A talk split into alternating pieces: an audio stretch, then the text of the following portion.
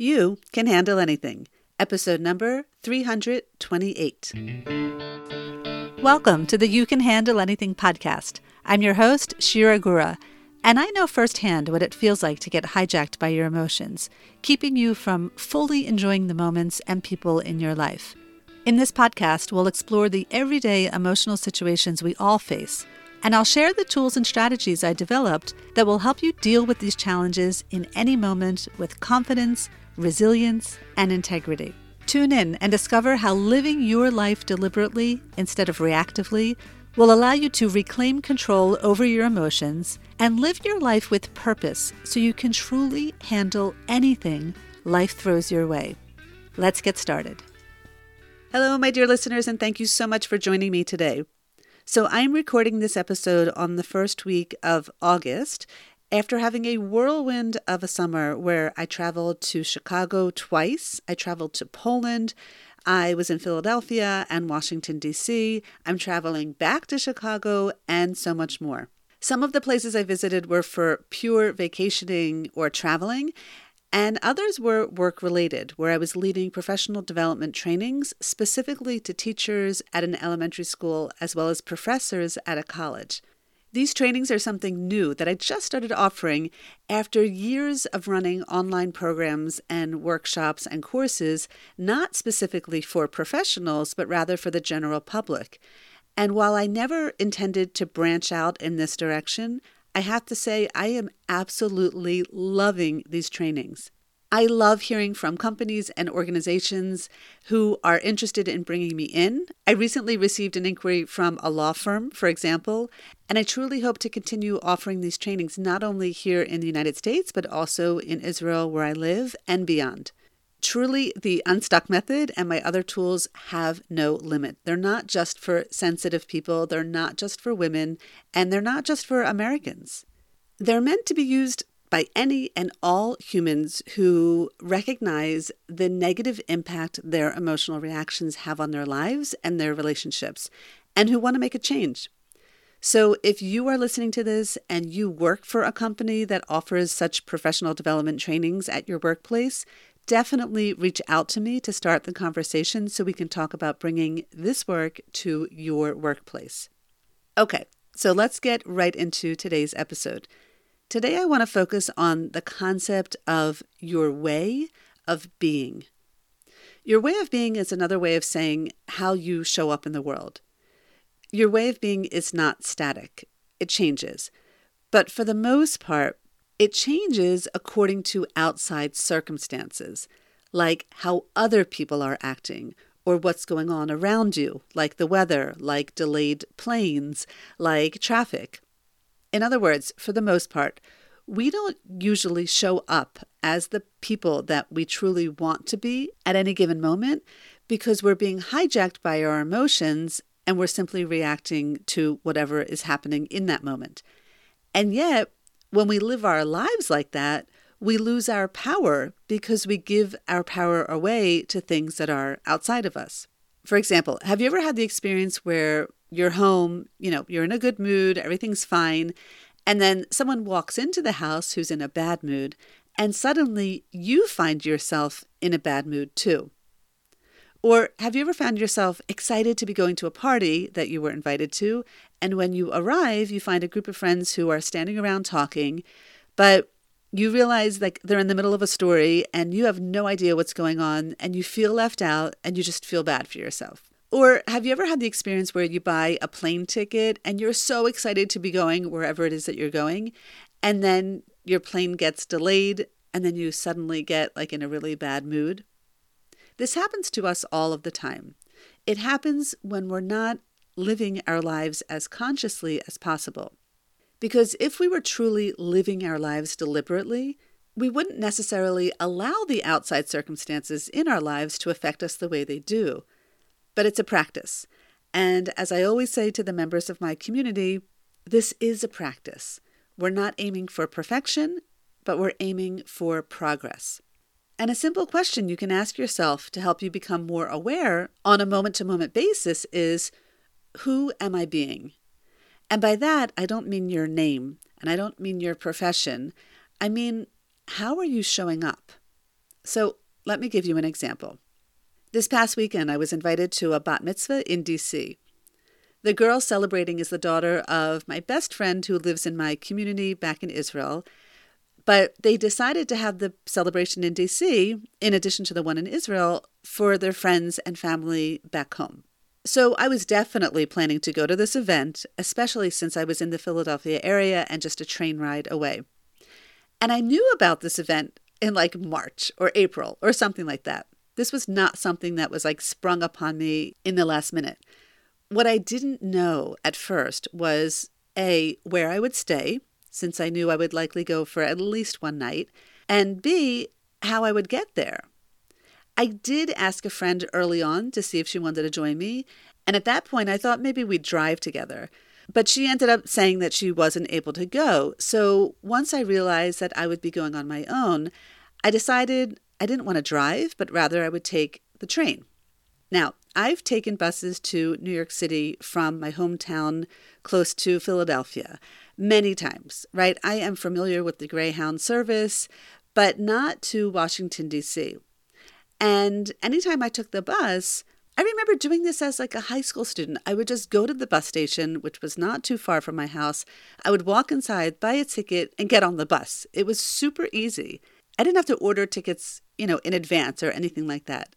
Now, that was like 30 years ago, and definitely times have changed. But when I decided that I was going to take the train because it would be like half the time than taking a bus, I honestly didn't put too much thought into it. And it was actually early last week when I was talking to a friend of mine, telling her I was going to be going to DC. And I asked her if she thought I should buy a ticket in advance. And she was like, Yeah, I, I would look into getting a ticket in advance. And so I did. So I turned on the Amtrak website and I was surprised what I saw.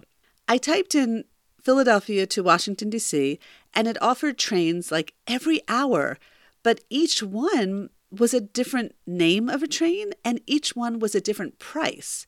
And the prices didn't vary in just a few dollars. It was like $30 and then another one was like $85 and then another one was like $115 and I'm just talking about one way. So I got kind of flustered because I didn't really know what was going on. And I decided, okay, I'll just come back to the website the following day.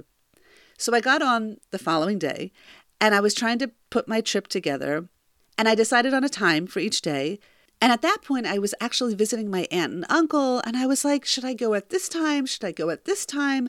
I was also taking in consideration my son, who wasn't going to be going with me. And I was like, you know what? It was just too much. I'm going to come back onto the computer the following day. Well, you can probably guess where this is going. When I turned the computer on on that final day, which was just a couple of days before I would be traveling, the prices went up. And I'm talking by a lot. I had no idea that was going to happen. I had no idea the prices would change, similar to like when you're purchasing a plane ticket. Like it's better to purchase it in advance because the prices will be less, right? Like the farther you are from the travel date. I just didn't know. And all of a sudden, I was looking at prices that were twice the original amount of like the highest cost, right? It was like the cost of a freaking plane ticket. I was so upset. But more than that, I was also nervous that if I wouldn't buy the tickets in that moment, they would go up even more. And so I just sucked it up and I reluctantly bought the train tickets for an exorbitant amount of money. Poor me. That was my first reaction to the situation. Poor me. And this is exactly what I'm talking about when I'm talking about your way of being. Like, how would you call a person who was walking around being like, poor me? Maybe they were being a victim or maybe they were being powerless. Maybe they were being pitiful or pathetic or helpless, right? There's lots and lots and lots of ways of being. In fact, in the journal that I just created for the members of my community, there's a list of 120 disempowering ways of being, like the ones I just mentioned, as well as 120 empowering ways of being. Of course, we utilize these words when we work with getting unstuck and creating the new habits and patterns that we want to create so that we can live our best lives. Being a victim or being powerless or being pitiful or any of the other ways that I mentioned, they don't empower you. They don't move you to great places.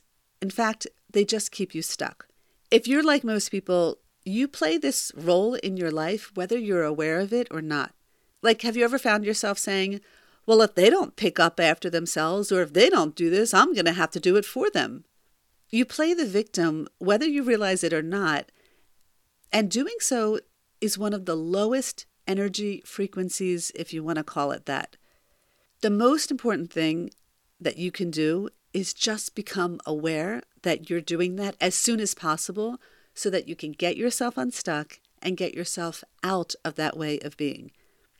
So for me, as soon as I noticed myself going into that victim mentality state, I took myself through the unstuck method to get myself out of it because seriously, it just impacts you negatively and it impacts the people around you. So I took a stop and I tuned in with what I was feeling, which was disappointment that I didn't purchase the tickets earlier. I believed that I totally should have known better, but of course, that's not true. How would I have known better, right? I've never done that before. And then I not only considered that I'll know better for next time, I also considered who it is I want to be in that moment. And that is, I just wanted to be grateful. Grateful I was able to purchase a ticket, grateful for being invited to this bat mitzvah, grateful for my health, and grateful for the freedom that I could even attend that special occasion. That's it. Just going through the Unstuck method helped me shift my mindset from negative to positive and shift out of the victim mentality and into the kind of hero mentality. And by that, I mean like really being in the driver's seat of your life rather than feeling like someone else is taking hold of the wheel. You know, looking back, I sometimes get mad at myself for falling into that victim mentality, but when I notice myself doing that, I catch myself and I hold myself in self compassion because Getting emotionally stuck is a natural human tendency. It happens to all of us, and that's okay, as long as you take ownership of it and you take the steps to move on from it. So, my dear friends, I'd like to challenge you today. Where in your life may you be playing the victim? Where may you be walking around feeling like, poor me? Where are you blaming others for the situations that you're in? giving your power away. Who are you being when you do that? And who do you want to be instead? These are really important and worthwhile questions to ask yourself on a daily basis to help you kind of realign yourself with the person that you actually want to be. Okay, my dear listeners, before I sign off, I want to let you know that I'm going to be leading another free three day challenge over on Facebook the first week in September. I'm so excited to be leading another challenge. And this one's going to be on how to let go of negative self talk. If you subscribe to my newsletter, you'll be receiving the information in a week or so, and it'll just be an easy click to join. If you're not on my newsletter, now's a good time to subscribe, which you can do over on my website, shiragura.com. Or you can send me a DM on Instagram. I'm over at Shira Gura Official, and I will happily send you the link to join this challenge. The challenge is going to be powerful, and immediately at the end, I'm going to be opening the doors to my program called Living Deliberately, which is a series of three live workshops where I personally teach you my tools step by step by step so you can learn how to get emotionally unstuck in your life in any moment, how to get clear so you can be mentally prepared for things ahead of time, and how you can build new patterns and habits in your life so that you can create the changes you actually want to see in your life. And then, for those interested to continue on this journey with me, I will be sharing all of the details about how you can join my community, the Living Deliberately Circle. So, all of this is starting the first week in September, and I warmly encourage you to join me. Thank you so much for choosing to be with me today. Wishing you a wonderful rest of your week. And remember, you can handle anything. Thank you for joining me for this episode of the podcast. If you liked what you heard today, please share it with a friend or family member who may not know much about podcasting. If they need help, please show them how to subscribe to the show and how they can leave a review. And if you aren't yet subscribed to my newsletter, make sure you do sign up by visiting my website, shiragura.com. I look forward to being with you again next week.